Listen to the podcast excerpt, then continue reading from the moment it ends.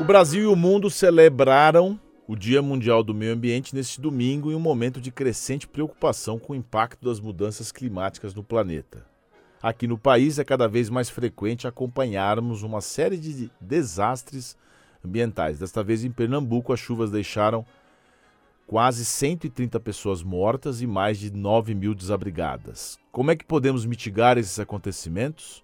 O que o cidadão comum pode fazer para contribuir com a preservação do meio ambiente? Vamos discutir o tema agora com a Assunta Napolitano Camilo, diretora do Instituto de Embalagens. Bom dia, Assunta. Obrigado por nos atender. Bom dia, Sergei. Prazer enorme estar com vocês. Bom dia aos ouvintes do Oito em Ponto. Bom dia aos ouvintes da Rádio Cultura e grata pela oportunidade. Prazer é nosso, Assunta. Qual que é a maior dificuldade do segmento da reciclagem, né? O que fazer para melhorar esse processo de reciclagem, já entrando no aspecto das embalagens e da questão que afeta o meio ambiente? Nossa, pergunta é complexa, tem que dividir em partes, né, Sergei? Vamos lá, eu acho que a gente, todos, né, precisamos começar com um trabalho de educação ambiental para a sociedade, para as crianças, pensar que nós temos que começar o processo de desenvolvimento de uma embalagem, lembrando que ela vai ter que voltar para o ciclo, né? Então, se a gente, na hora que está desenvolvendo, não considerar isso, a gente já começa errado, né? É muito importante a educação ambiental. A gente precisa também de política pública para isso, precisa apoiar os catadores e as empresas, né, de reciclagem, porque não é tão fácil assim como as pessoas pensam, que é só moer, né, e voltar. Então, precisa tecnologia. Além da tecnologia, então vamos separar, já que você já começou a separar também, falando um pouquinho sobre esse aspecto cultural. Na sua avaliação, certo, que ocupa um importante cargo e mexe e trabalha com isso faz tempo, você acha que houve uma evolução na sociedade com relação à cultura da ecologia e do meio ambiente? A gente recentemente ainda escuta, esse negócio do canudo que mata a tartaruga é bobagem, imagina se preocupar com o canudo, imagina se eu vou reciclar o lixo, isso é coisa de bobagem. Você acha que houve uma conscientização ou ainda está muito longe do que a gente espera? Ainda está longe, Sergei. Gostaria de responder que está melhorando, muito pouco melhorando. Ainda falta muita conscientização, né?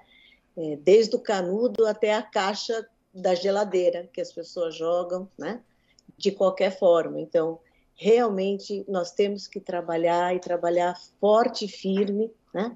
Com a questão de educação ambiental. É muito sério, né? E isso em todos os níveis, viu, Sergei? Desde da classe A até a E. Então, se a gente não tomar as rédeas, né, e começar a fazer um trabalho consistente, a gente não vai melhorar esse quadro. Eu não gosto de comparar, mas se a gente compara como nós tratamos o nosso rejeito, como os outros países estão tratando, né, a gente nota que tem uma distância muito grande do que a gente está fazendo, né, com o que nós deveríamos estar fazendo. Mas então vamos comparar, porque eu acho que serve para nós aqui. O que é, sim, comparável e o que precisa ser feito para a gente chegar aí num patamar mínimo desses países que são incomparáveis? Vamos lá. Por exemplo, na Alemanha, você não encontra uma garrafa na rua, você não encontra de vidro, de lata, de aço, de alumínio, de PET, de nenhum material, nenhum saquinho. Por quê? Né? Eles são mais educados? Sim, eles são mais educados, muito bom. Mas houve também um trabalho muito intenso há 20 anos atrás, né, quando começou o recolhimento do PET lá, e as pessoas eram, de certa forma, obrigadas a levar a garrafa. Por quê? Porque você pagava um depósito de 15 ou de 25 centavos quando você comprava. E você só recebia de volta quando entregava. 4 garrafas, €1. Alguém joga a garrafa? Ninguém joga a garrafa. Então, tem uma questão de educação, tem uma questão de orientação e, por que não dizer, até de punição, né? Então, as pessoas levavam. Em outros países, você paga para...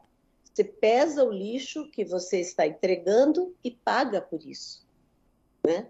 Paga para alguém reciclar. Então, as pessoas separam direitinho, entregam direitinho. Isso, para mim, não parece ser uma coisa impossível ou difícil de ser feita, né? Nós Sim, temos aqui, condição. Aqui você tem a figura dos catadores, né? Você vê o pessoal Sim. que até sobrevive com isso, buscando Sim. latinhas. E eu acho que é uma cultura até inversa, porque essas pessoas, até por uma questão de miserabilidade, elas esperam que você jogue a latinha na rua, né? Uhum. Mas não é a única coisa que eles podem fazer, né? Eles podem fazer a triagem. Então, essas pessoas que hoje vivem de catar, eles podem ter uma atividade melhor se nós não jogarmos na rua, nós separarmos, né, minimamente em casa, levarmos a um ecoponto e eles terem um trabalho dentro de um local fechado, abrigado, para fazer a separação. Uma parte da separação é manual. Então, não precisa jogar na rua para a gente dar uma condição de trabalho para essas pessoas. A gente pode dar uma condição mais digna a elas, né? Eu não quero que a nossa população continue tendo que agachar e catar coisa, se a gente pode dar uma condição melhor, né?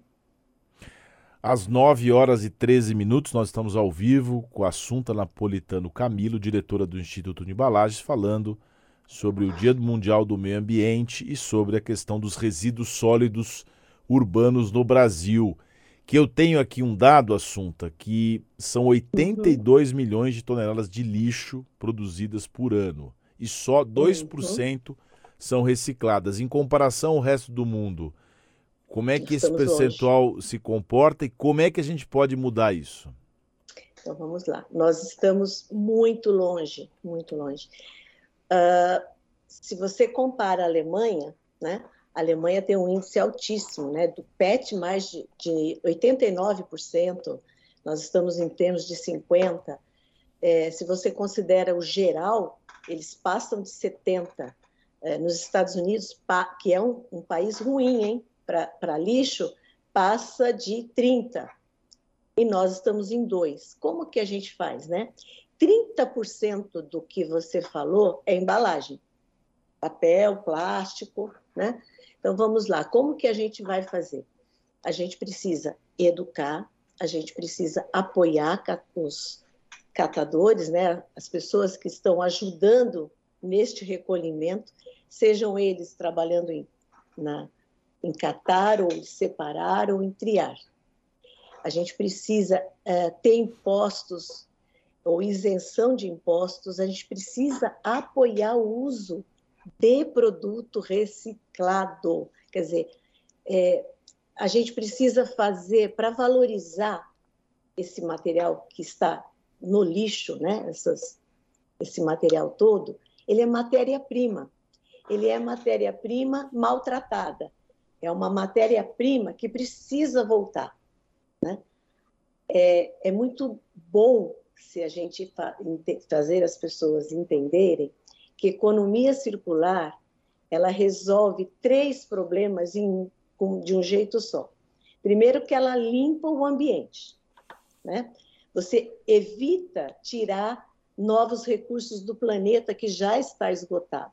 E você dá condição de trabalho para muitas pessoas. Então, são 3 soluções, né? Tira o lixo, poupa recurso e dá trabalho digno para um monte de gente. Então, se a gente conseguir fazer que o brasileiro entenda, o brasileiro é muito solidário, né? Se a gente mostrar para ele que esse lixo é uma matéria-prima de outra forma, né? Ele vai tratar melhor o nosso lixo. Para a gente finalizar, Assunta, que a gente tem um limite aqui do horário. Claro. Tem um ouvinte aqui que manda mensagem para nós, é o Paulo, e ele fala o seguinte: o que a gente deve fazer para ajudar nessa coleta mais humana, mais reciclável? Ele pergunta, eu devo amassar o lixo? Separo a tampa da garrafa? Eu devo lavar as embalagens, jogar fora? Tem algumas coisas? Minimamente, sim, tem. Lavar, quando, por exemplo, tem leite, tem resíduo de carne, sim. Lavar minimamente, porque senão você vai gastar muita água. Lavar minimamente, separar os elementos, né? Tampa de garrafa, dobrar, sim, amassar, compactar, ajuda.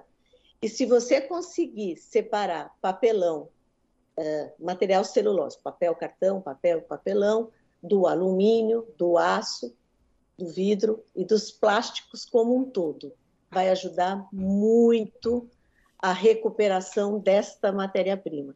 Se você, Paulo, conseguir levar num ecoponto, melhor, fica mais garantido que vai chegar no destino certo.